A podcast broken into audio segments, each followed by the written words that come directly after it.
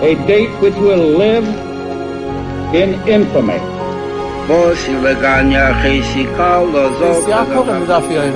Both of those projects, initiatives, got off the ground because of the Ger Rebbe.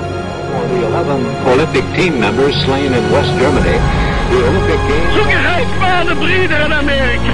Vertrauten Schabbat, es ist getan. Out of the 24 who were killed were Americans who had come to learn in Hebron. I say one million Jewish children who were made to be cut loose.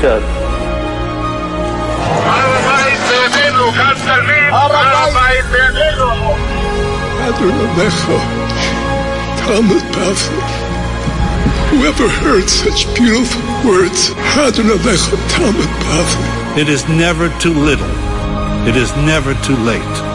And it is never enough. Jewish History Soundbites, bringing alive the world of our glorious past. Here is our host, live from Jerusalem, Jewish historian and tour guide, Yehuda Geberer. Welcome, everyone, to Jewish History Soundbites. This is Yehuda Geberer with uh, another episode.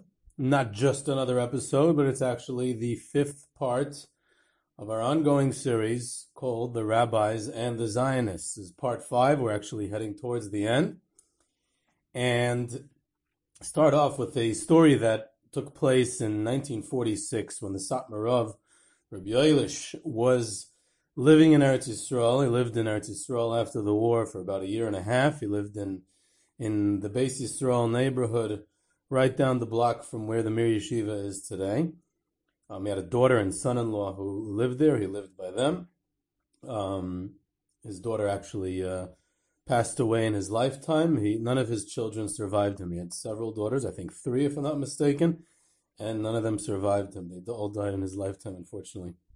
Either way, so the Satmar Rav at one point visited the Chazon Ish, Avram Yishai Karelitz, uh, who was emerging as a great leader of the uh, religious world or the ultra Orthodox world in Eretz Yisrael in the post war era.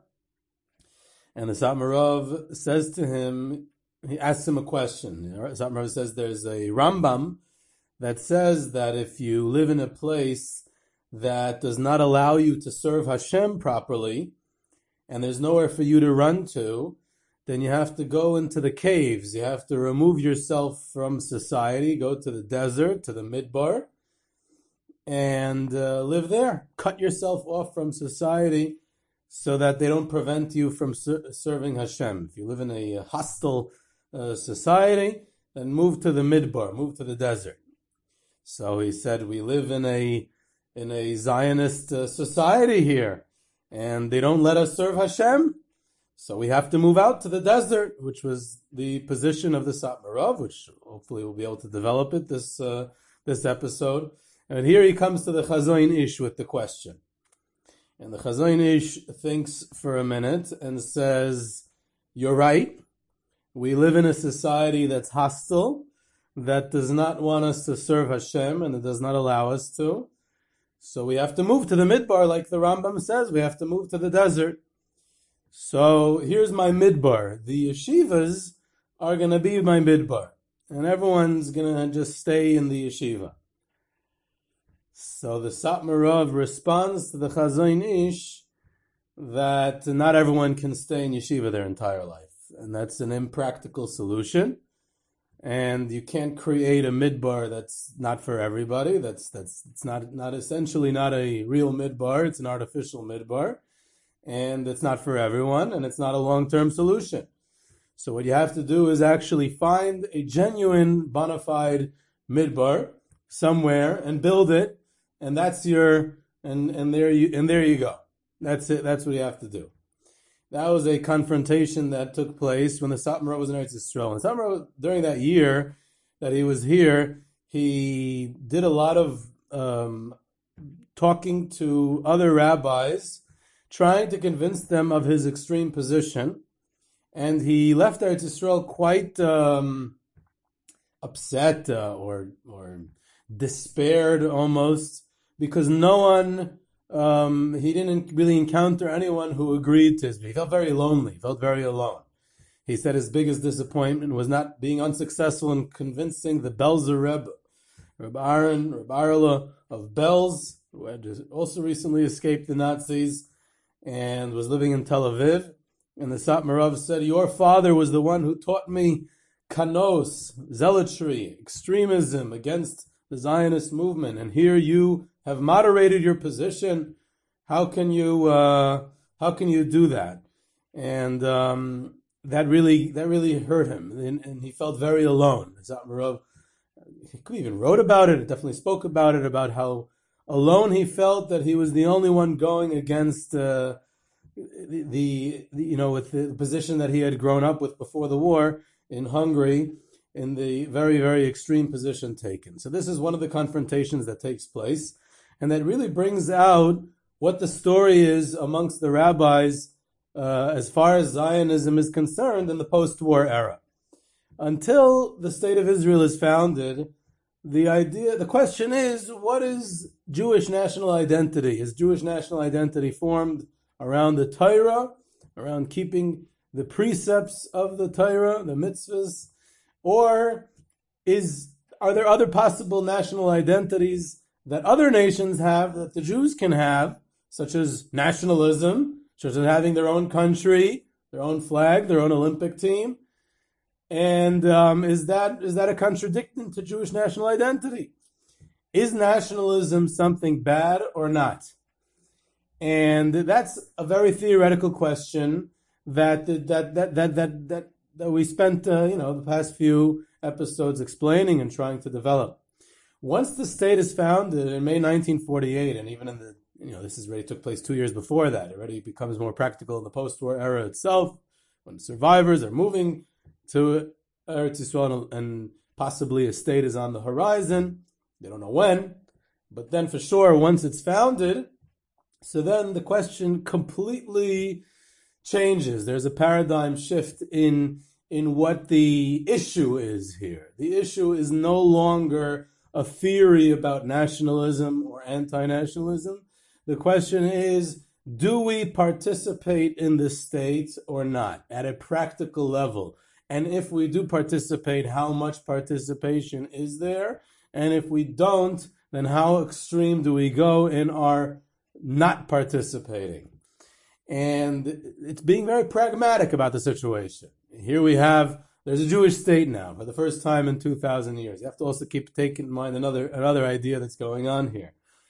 At the grassroots level, especially amongst the survivor generation, the excitement and the happiness and the the jubilance of the founding of the state can't be overestimated. In other words, ideology seemingly falls on the wayside, even by very, very religious Jews, even by people who had opposed Zionism before the war. But after the trauma of the war, and at the grassroots level, at the at the people, the man on the street, the excitement, the participation in the moving to Eretz Yisrael, the participation in the life there, even in the army during the War of Independence, um, all that. Um, for example, the current Seret Vizhnitzer Rebbe, um, who just became Rebbe a couple of years ago, and his father passed away. He served in the in the War of Independence. I recently saw a picture of him in a combat unit and actually got uh, some sort of award or medal or whatever it was for bravery. And uh, you had things like that. You know, you had this participation and excitement and and this is it. There's finally an answer. We can get past the loss and the destruction because now we have something else.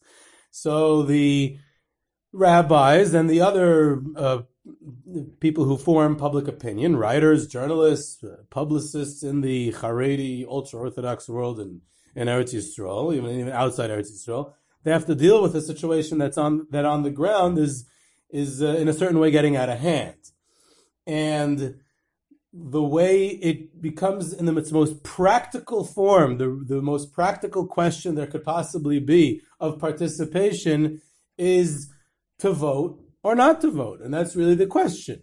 Do we vote or not? And the pro voters range from people who actually support the state, and we're going to take participate in the democratic process of the state, whatever little democracy there is in the state of Israel in its early years.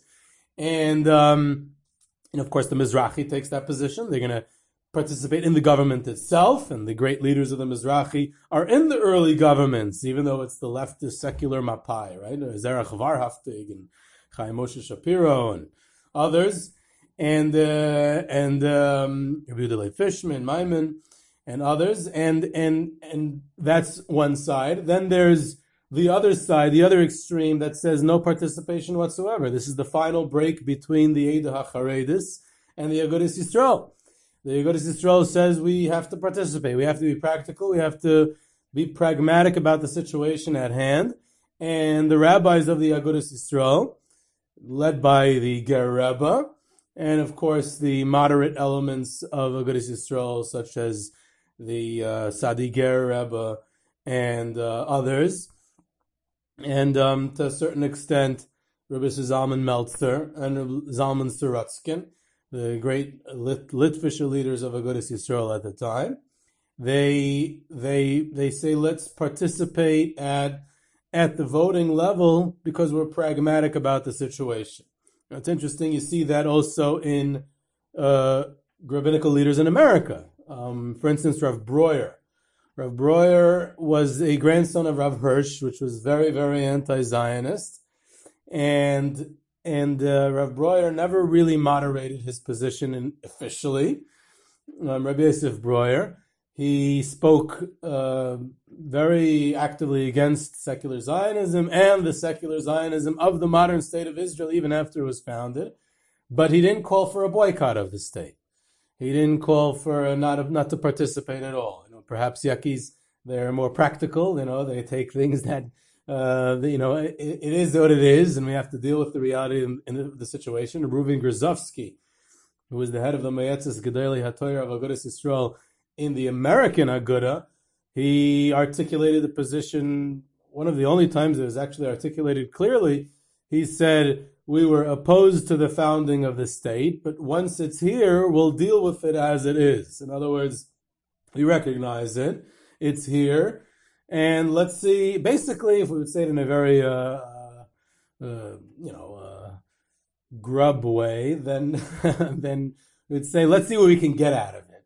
Let's see if we, you know, if we vote and we take part in the democratic process, then perhaps we can get um, some laws passed in the favor of the Jewish religion and a Jewish lifestyle, and uh, and keep a place for Shabbos, kashrus, things like that.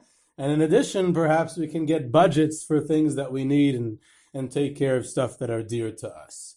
So that basically becomes the pragmatic position. This pragmatic position is a very wishy-washy position. It's a very difficult position to be in, and really still today like that because it's they, they ideologically they would like to say that we still believe in the anti-Zionist position of the pre-war era. Just we have to deal with the situation that it's here, and we have to participate in the process of voting, of sending representatives of the religious parties to the Knesset, in order to maintain our position here, uh, the viability of our position here. Um, and then, and then the question is, how sustainable is that? At, at some point, you become more supportive of the state because you have to vote on stuff in the Knesset that are not directly related to a budget for the yeshiva. So you're voting on an actual national position. So you're participating in real nationalism. And then your voters say, hey, our representatives support this in this position, that means that they're politically to the right, to the left, to, they are economically believe in this or that or the other thing, and it becomes less pragmatic. Now, interestingly enough, this becomes it's brought even sharper into focus and the differences over time between rabbis who reside in the United States and rabbis who reside in Israel. The rabbis who reside in Israel at some level have to moderate their position for practical purposes. They live here and their followers live here. And it's easy to to main it's easy to state an extreme position, but it may be difficult long term to live that extreme position. And therefore the Agudas Yisrael rabbis, the mainstream Agudas Yisrael rabbis, and Ger, and eventually at a later point Belz also, and um, and many of the uh, Litvisher rabbis as well, they are because of the consideration of, of living here and of being part of the Knesset and part of the political process, so the positions are somewhat moderated, but they're very ambiguous about that moderation. No one ever gets up and says, you know, something. It could be it is atchalta de geula. No one gets up and says that. No one gets up and says, you know what, we're really more similar to the Mizrahi than we thought we were. No one gets up and says that.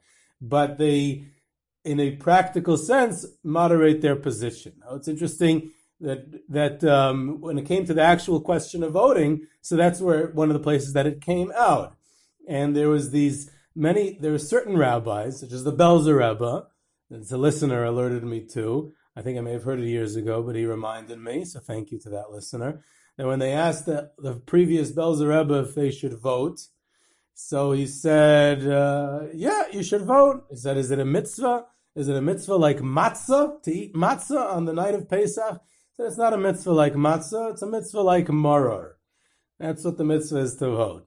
And uh, Rav Shach, who was the biggest uh, promoter of voting and uh, one of the greatest leaders, rabbinical leaders in positions uh, regarding Zionism and the state of Israel and how much participation and what should their position be. He was a very hands-on leader in that regard.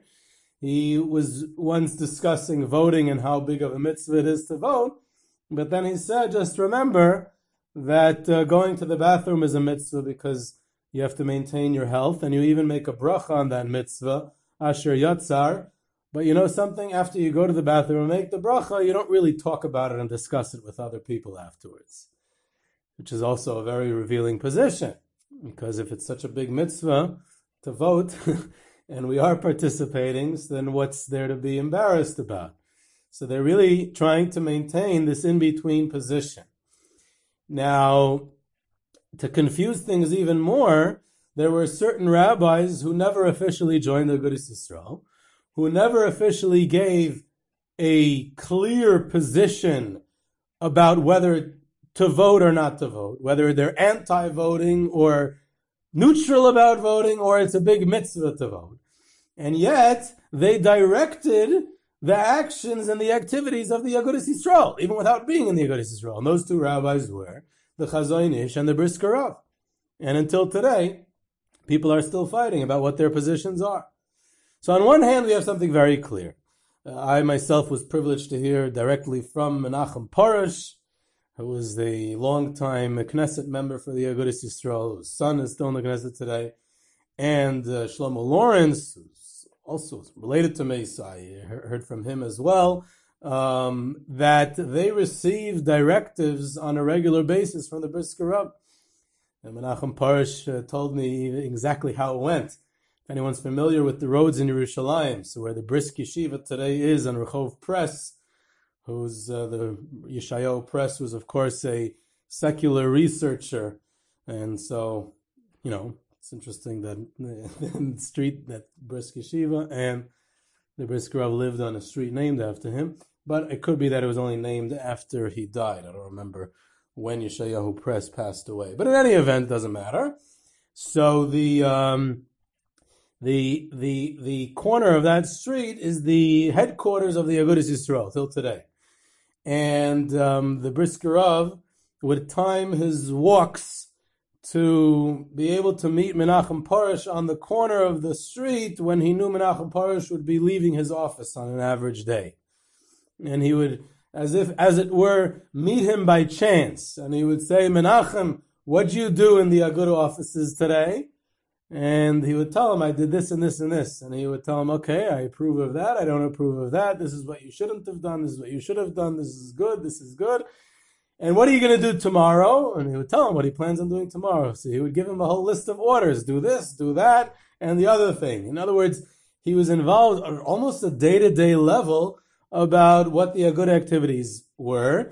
And similar with the Shlomo Lorincz. And, and similar with the Chazon Ish, excuse me, with Shlomo Lorincz um, although he died uh, much earlier. He died in 1953. It was only five years after the state was founded.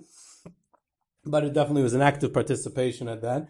And yet, there are many students of the Chazon Ish, Gedalia Nadel and others, who were very anti-voting and were very extreme in their positions. And there's definitely students of the Briskerov and family of the Briskerov um, who believe that the Briskerov maintained an extreme position, who um, was anti-voting. Many of the family of the Briskerov does not vote until today.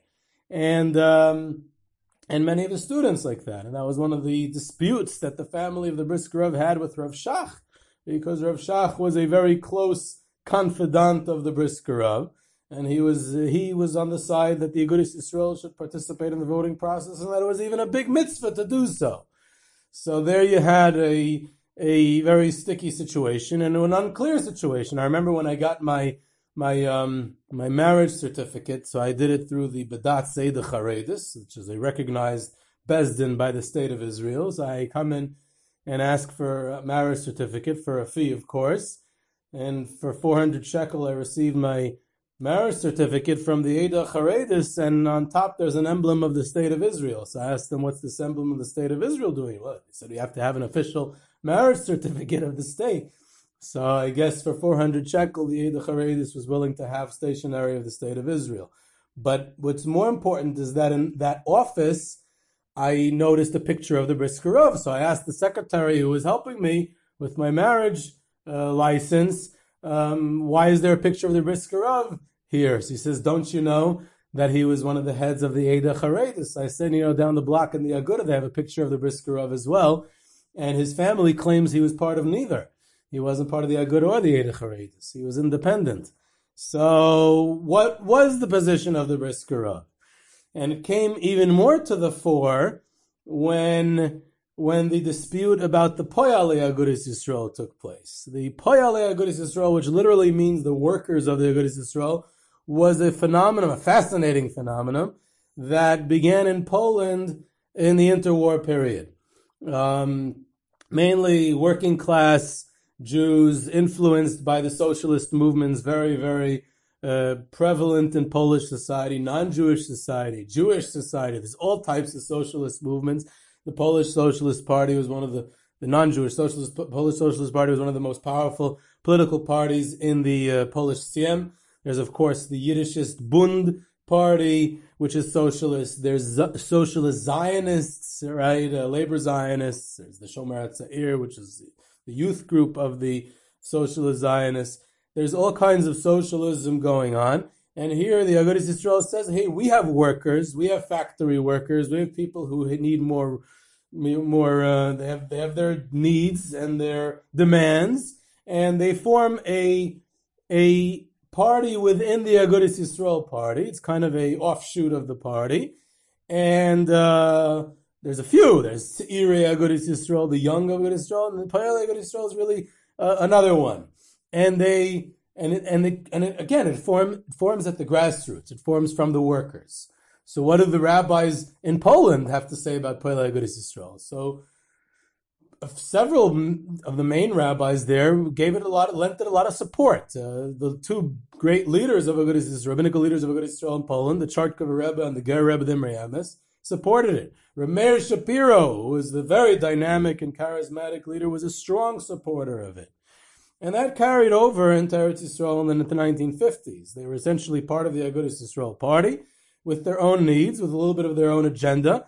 And because when they came here, they're workers, they translate that into agricultural work and they set up kibbutzim and they set up, uh, they, they have big uh, ideas about Haredi employment and building and uh, you know uh, construction and uh, again like i said agriculture and all types of factories that they will have a tremendous vision of what the how what they're going to do to um, build up the religious presence in the workforce and the Agudas Yisrael presence, the so-called Haredi presence in the workforce. This is all the 1950s, and the Chazon Ish supports them for a period of time and the Ger Rebbe continues to support them, and they seemingly have most of the support. And then there's a split within the Aguda because they want to join the government. They're more Zionistic, they're more the pioneering type, they're more participating in the practical mechanisms of the state. So are they going to be part of the government? How much participation will there be? And they don't, they start to not exactly maintain the party line of the mother party of the Agudas Yisrael. And it comes a point of crisis where the Mayetzes Gedolei HaTorah of Agudas Yisrael orders them to do something and they refuse to do it. They say we are independent, we're the Poalei Agudas Yisrael and we're going to do whatever we want. And then the question is, so are they going to be still included in Agudas Yisrael now that they uh, they didn't exactly follow orders, or should they be essentially put in cherem, be thrown out of the the party? And being thrown out of the party means being thrown out of the community. So that's the question. So the Me'etzes Gedolei Torah of Eretz Yisrael sits down and discusses it. This is the mid 1950s. They sit down and discuss it, and most of the ones there support the uh, the inclusion, that despite the fact that they refused to follow the orders in this instance, but they're still part of Agudas Yisrael. We have to keep them closer to our camp. We have to we we still need their votes in a practical sense, but also they they they we're still all one community. We're the Agudas Yisrael community. Let's keep them in the Tchebiner Rav and the and the uh, and the Ger Rebbe and and uh, others other rabbis at the time, they said, let's keep them in. An interesting member of the quasi member of the Mayetzes who was there at the time was Rabbi Aaron Kotler from America.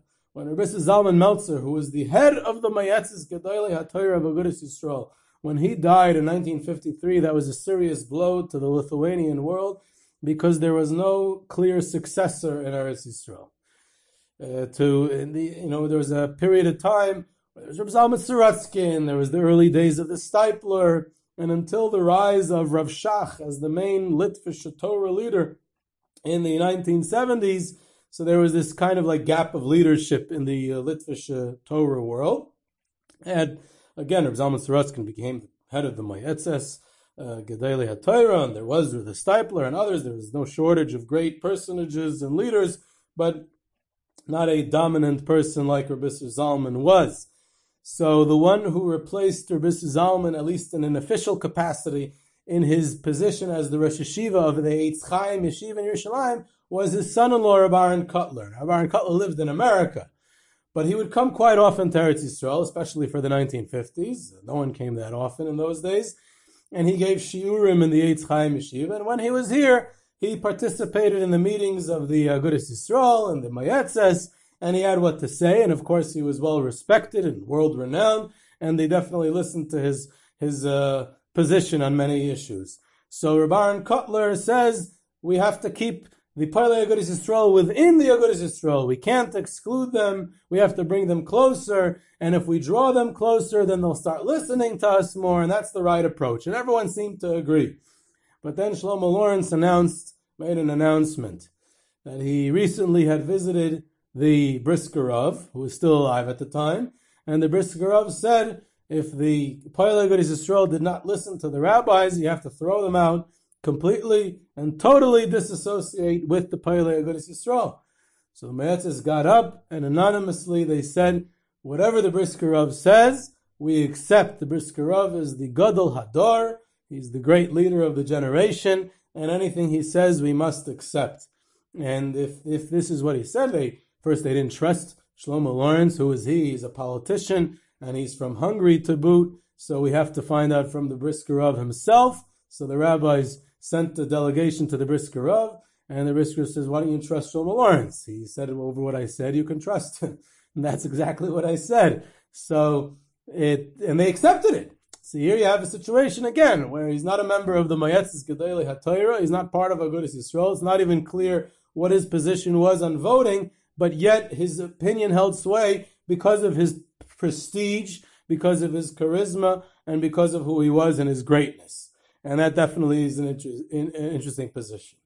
And other other other um, positions at that time that were taken are not directly related to voting, but rather um, positions that were taken in participation in the state. And again, we go back to the, the, discussion we discussed last time about the effect that the Holocaust had on certain rabbinical figures.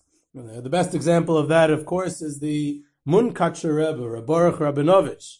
Baruch Rabinovich, 1937, the Minchas Elazar's only daughter has probably the most famous wedding in Jewish history, where um, where uh, it's filmed also, and the the uh, groom, the chassan, is this Baruch Rabinovich from Galicia, and the Minchas Elazar is the greatest kanoi, the greatest extremist, especially about Zionism in Europe, and his son-in-law is expect, expected to toe the line as well. Before the war, it seemed that he might be going in that position. He wasn't as vocal as his father-in-law. That that already was apparent even before that.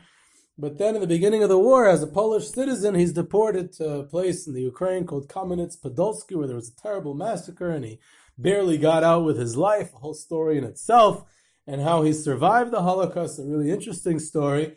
But ultimately, he survives and his first wife dies after he had several children, I think three or four children from his first wife, who was the daughter of the Minchas Elazar. He remarries, and he comes out of the closet a certain, in a certain way. He says, that's it. He believes in the Zionist ideal now.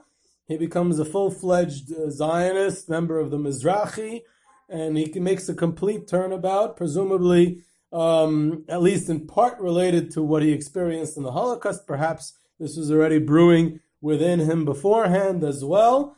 And he becomes a rabbi in Eretz Yisrael. Very shortly afterwards, he moves to uh, to uh, South America, where he becomes a rav there for many years, and I think Argentina or Brazil. And then he moves back there to Eretz Yisrael in his later years, becomes a rav in Chulon, and then in Petach Tikva. And the remnants of the Munkacher Hasidim are unforgiving. How could their own Rebbe betray the position. Um, here it is that now there's a state and he's a participant in the state. He, he's living there and he's a he's a member of the Rabbanut. All his rabbinical positions in Eretz Yisrael were as members of the Rabbanut, the the Zionist uh, uh, recognized by the state rabbinate uh, position, and he worked within the system. This is not about voting. This is actually working within the system, and um, and and and he he's a self-declared Zionist at this point. So that's unforgiving. And essentially, what happens is a very sad story. And one of his his the, the, the older Hasidim managed to bring his kids from his first marriage over to their side, at least some of them, and uh, the current Munkacher Rebbe in in in uh, in Borough Park is is that son, and he um, and they convince him that he has to take the position of his grandfather, the Minchas Elazar, that the old Hasidim still remembered, and he essentially is, you could call it kidnapped or brought over or educated or uh, whatever, however you wanna, however you wanna look at it, and he's brought away from his father, and that becomes a very bitter and long uh, dispute. And uh, very recently saw the will, the tzava of the of Baruch Rabinovich and how he um, how he writes that his children should not say kaddish for him and they should not visit his grave. graveside. A very sad ending to that story. But A very um, um, a nicer and more pleasant ending to this story is a very is a, and also very interesting um, position taken. Again, not directly related to voting. Uh, is the Kloisenberger Rebbe. The Kloisenberger Rebbe, because Yehuda Halberstam, on one hand, is the grandson, the great grandson of the Divrei Chaim of Tzanz, who the Tzanzer Rebbes were always very extreme in their positions about pretty much everything, for sure, about Zionism. And not only that, but he lived in Hungary and was a son-in-law of the Sigeter Rebbe, and he and he maintained a very anti-Zionist position. And after the war, he didn't become he did not become a Zionist, and he did not uh, decide to that this that's it. He's he's uh, he's he's forgetting about it all. He does not turn his back on his former position, but yet he moderates it and he does meet with Zionist leaders. He decides to build a community in Eretz Yisrael, and he decides to go to the pretty much unprecedented step about uh, building a hospital, the Laniado Hospital in Netanya which was his vision, which he had to work very closely with the secular Zionist establishment to get it done, and uh, he did so. And um, like you said, it, it, was it was definitely about rebuilding what he lost. He lost a wife and ten kids. It's very often said he lost his wife and eleven kids, but one of his children he actually lost before the war. So in the war itself, He lost his wife and 10 kids. Um, and he tried to rebuild. In fact, I was recently uh, speaking to an elderly American Jew, and he told me that he grew up in Seattle, and his parents sent him to learn in Vodaas. Now, his parents grew up in Lithuania. They were immigrants from Lita. One of them, his mother was from Vaboilnik, actually, the same little shtetl in northern Lithuania that Rav Shach grew up in. And his father was in, from another little shtetl near Kovna. And they sent him to learn in Torah Vodaas. He's a very, very big Litvak and uh, and it's right after the war. And in Torah Vodaas, they asked a group of boys. He said there's a, sur- a, survivor, a Holocaust survivor, who recently arrived in Eretz Yisrael, and he was a great Hasidic Rebbe in Hungary before the war. He was known as the Kloisenberger Rebbe, and he's making a tish in, in Brooklyn and Williamsburg. This Shabbos, he only recently arrived in America. It would be a big chesed. It would be a great, great nice thing to do to help this broken man who lost everything. He has no family, he has no chassidim, he has nothing. If a few boys from Torah Vodaas would do a chesed and go to his tish. So this Litvak ends up going with a bunch of his friends to the tish. And he described it to me. He said it was it was sad. It was just sad to see. There was no one there. These this group of about five, ten boys from Torah Vodaas were pretty much the only ones who participated. It was an empty room almost and the Kloisenberger Rebbe, who looked completely broken from the war, he gave a long speech about what he plans on building. And he said, I'm going to build a community in America, and I'm going to build a community in Eretz Yisrael, and I'm going to build a yeshiva, and I'm going to build a hospital, and I'm going to build this, and it's going to grow. And he said, it sounded pathetic. It sounded like you're listening to a broken man who's lost touch with reality, who who is so you know not not realistic that he thinks he's going to have this whole vision of building things.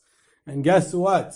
These these uh, boys from Vodaas were the first ones to hear what actually was going to be built by the Kloisenberg Rebbe because he was with, with his being broken he was not uh, just dreaming he had a clear vision and he was a very very strong person an amazing builder and he did every single thing. And this guy was telling me, he's telling me this just last year. I met him, and he's telling me, he said, it's incredible. Everything he told us then in 1946, he did. It wasn't a joke. He actually did it. And uh, we, we, we doubted him, and he did it beyond anyone's expectation. But he definitely had to work with the establishment to take to be able to do so. So it was uh, because you know definitely because of the trauma of the Holocaust. The first time that a child, a, a baby, was born in the Laniado hospital. So the Kloisenberger Rebbe was living in America at the time. So he, the nurses in the hospital, the doctors in the hospital brought the phone to the baby and, and the Kloisenberger Rebbe listened to the baby crying over the phone. And he started to cry. And he said, now I'm starting to get my revenge against Hitler and what he did. We're bringing life into the world where there was such destruction of Jewish life. We're bringing life into the world. We're bringing life to the world in Eretz Yisrael. And he made a tish, a Shalom Zachar tish in Williamsburg, or maybe it was Borough Park at that point, um, in, for that first child who was born. So, so there's a, a moderated position, and his son already, from a second marriage, his son is already an active participant in the Moetzes Gedolei HaTorah of Agudas Yisrael is as the Tzanzer Rebbe, and they participate in the elections, and and uh, they they came kind of full circle in that regard. Um, on the other hand, you have the Mizrahi leaders. You have, um, like I said, Yehuda Leib Fishman, and um, who's actually a participant in the government itself. You have the Rosh Yeshiva of Merkaz Harav, who's Rabbi Tzvi Yehuda Kook, Rav Kook's son, and these leaders say this full participation, the reality of the state, and these are great Torah leaders as well. There's many more, and um, they participate in the Rabbanut. They they pretty much uh, they they take on all the most of the rabbinical positions in the 1950s, 60s, 70s. They have yeshivas. They're opening yeshivas. Reb Chaim Tzvi one of the closest students of Rav Kook, is building yeshivas using the Bnei Akiva and other. Um, uh, uh, educational frameworks to be able to spread the idea of the yeshiva tichonit and later the yeshivat hesder, which is participation in the army. They're actually getting drafted and going to the army. They're participating not only in voting but in being part of the government and in the decision making process of the government. And they're saying because this is the Atchalta de Geula, this is the Messianic times, this is the times where it's actually beginning. Until now it was a vision. Now that there's a state here, so the vision is actualized, and this is the first step to come closer to the Mashiach coming. It's not there yet, right? And they formulate a a a wish, a a uh, a greeting, really, to say on Yom Ha'atzmaut, which is used till today uh, in national religious circles. Uh, Moadim Simcha, which is a greeting of Chol Hamoed, and it's not a full yantif, but it's a partial yantif. L'geula shlema, to the full geula. In other words, there's a recognition that it's not the full geula, but it's a partial geula. And they say with the, all the issues of the state, um, we still want to support it because even though it's secular, and even though they're doing a lot of things that are anti-religious, and they're doing things that are hurtful to religion, and even destructive to Judaism and to Torah life, and and and sometimes the future of Torah and Yiddishkeit may be dangerous and and and and and at, at risk because of the policies of the of the er, the secular Zionists, especially in those times. But we still have to support it because this is the beginning of the Geula, and this is what has to happen. And what ultimately happens is that there's the final break between the Mizrahi and the Agudas Yisrael. In Europe, there was a lot of working together. In many towns, the Mizrahi and the Aguda would run on the same ticket in the municipal elections or the Kehila elections in many, many towns across Poland. And this way, the religious would have a majority. If they would each run alone, then the Bund would always win. Occasionally, or a secular Zionist party, but usually the Bund. But if the Mizrahi and the Agudas Yisrael, especially in the smaller towns, they would run together, then that would be a way to win an election. So they very often would be able to work together. But once the state happens and there's so much support from the Mizrahi and its rabbinical leadership towards the state, so and then and the and the Agudas Yisrael chooses the way of protest. And when it comes time to draft the girls into the army, the Giyus Banais, and they go take to the streets and protest. And when it comes Shabbos and um, autopsies and all the early battles, the the Ma'abarot, spreading religion to places where Holocaust survival children or orphans were brought, and and or the Sephardi Aliyah or the Yemenite Aliyah, where the Jewish agency would take them and and and educate them in in ways that were not ideal as far as Jewish religious instruction were was concerned, and there was a, a battles, literally violence. And I don't get into the, the whole story of that it's really a separate story. It's not about rabbinical positions, but the rabbinical position was to protest, to be actively against it. And that's the catalyst for the famous meeting between David Ben Gurion, the first prime minister of the state of Israel, and the Chazon Ish, that the Ben Gurion, who was the prime minister of a state, actually came down to the Chazon Ish's house, house to discuss these matters with him. And he says, you're so protesting against it. There's this there's this religious secular divide. And what are we going to do about that? How is the future of the state and the identity of the state going to be formed if there's so much infighting? And that that's already the stuff of legend about what happened and what actually took place, what each side said it took place during the meeting. Of course, no one was there to actually talk about it. So, you know, there's a license to make up whatever we want, except for uh, Ben Gurion's secretary. Navon was there. But that's already re- that's really a story itself deserves its own podcast one day about that meeting. But that's the catalyst that there's this opposition, there's this active and sometimes even violent opposition, public protests, and the Mizrahi says, no, we're not going to publicly protest. We're going to go along with it because we're going to take the good along with the bad. And that is the eventual break between the Mizrahi and the Agudas Yisrael. So interestingly enough, there's uh, one person who for, at least for a while, is able to kind of straddle both sides of the fence. And uh, that's the brilliant uh, rabbinical leader of Yitzchak Isaac Halevi Herzog. He's not mamish, uh, really so much completely on the Mizrahi side. He's the chief rabbi of the Rabbanut. He's kind of there with the Mizrahi. He's very close with the Mizrahi leaders.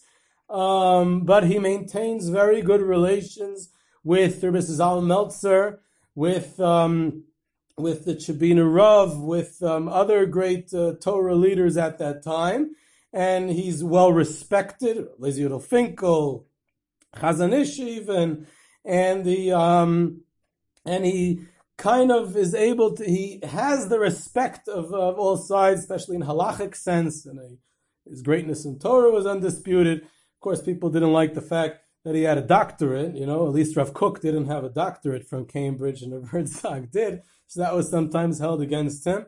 Um, but um, but uh, this this was this was that for a while there were some leaders who were um, were were able to maintain that in between. Uh, you know, Herzog died in 1958, so it was uh, kind of early on. Um, but afterwards, that's really the final break between the Mizrahi and the Aguda. So you have the break between the Mizrahi and the Aguda. We discussed the break between the Aguda and the Poalei Agudas Yisrael, again on the background of rabbinical leadership. And then the final break, also because of rabbinical uh, leadership uh, positions, is between the Aguda and the ones to the right of the Aguda. And that's the Badatz, the Eida Charedis, and uh, the Neturei Karta, which is a further split. And the rabbis, Rabbi Yosef Dushinsky in his last uh, years, and then the ones who took over the Eida Charedis following his passing, um, eventually is David Jungreis and uh, um, Rav Moshe much later really, and um, other other other leaders of the Eida Hacharedis, and they they say, well, we're going to split off entirely. We don't recognize the state. It's forbidden to vote in the elections. We don't participate at any level, um, you know, unless we're forced, right? You know, they, they, they eventually certain official, if you have a business, even if you're part of the Eid you have a business, then you're to have to pay taxes at some level. Um, so there's is this level of participation, right? You when you buy uh, stuff in the makolet for your children, you're to have to use the Zionist money. So that becomes a, a problematic situation. By the way, that's a problem that, that Palestinians face. Uh, Palestinians don't have their own currency. So Hamas terrorists in Gaza, when they buy milk for their kids in the morning at the makolet in Gaza, they have to use, you know, shekels that have the Israeli state uh, on it. So that's that's the only currency that exists in these parts. So in other words, again, at the at the practical level, there could be an ideological ideological position that the rabbis of the Eida Charedis and to a certain extent that the Neturei Karta formulate, but it becomes somewhat um, um, untenable to maintain to its fullest extreme. So what I said before about the difference between the rabbinical positions in the United States and in in in Israel is that in America, being that they weren't living actively in the state, they're able to maintain a certain level of extreme position within the Agudas Israel to the right of the Agudas Israel, whereas living in Eretz Israel, rabbis, for pragmatic purposes, were forced to uh, moderate their positions, even if they never uh, articulated the exact uh, position that they were taking. So this this is a little bit about um, the rabbinical positions taken in the early years of the state. Um, the final break between the moderates and the extremists takes takes place in the 1970s. Um, what happens is is that the moderate position within the Agudas Yisrael kind of fades away which we'll have to explain next time how that happens. The Agudas Yisrael as a whole moves to the right. The Haredi community as a whole moves to the right and becomes a, a bit more extreme in its ideological position. And on the other hand, paradoxically, uh, becomes a little bit more pragmatic and more participant within the mechanisms of the state, voting and participating in the day to day life of the state in its practical position. So that becomes a paradox of Haredi life that still is uh, not really resolved.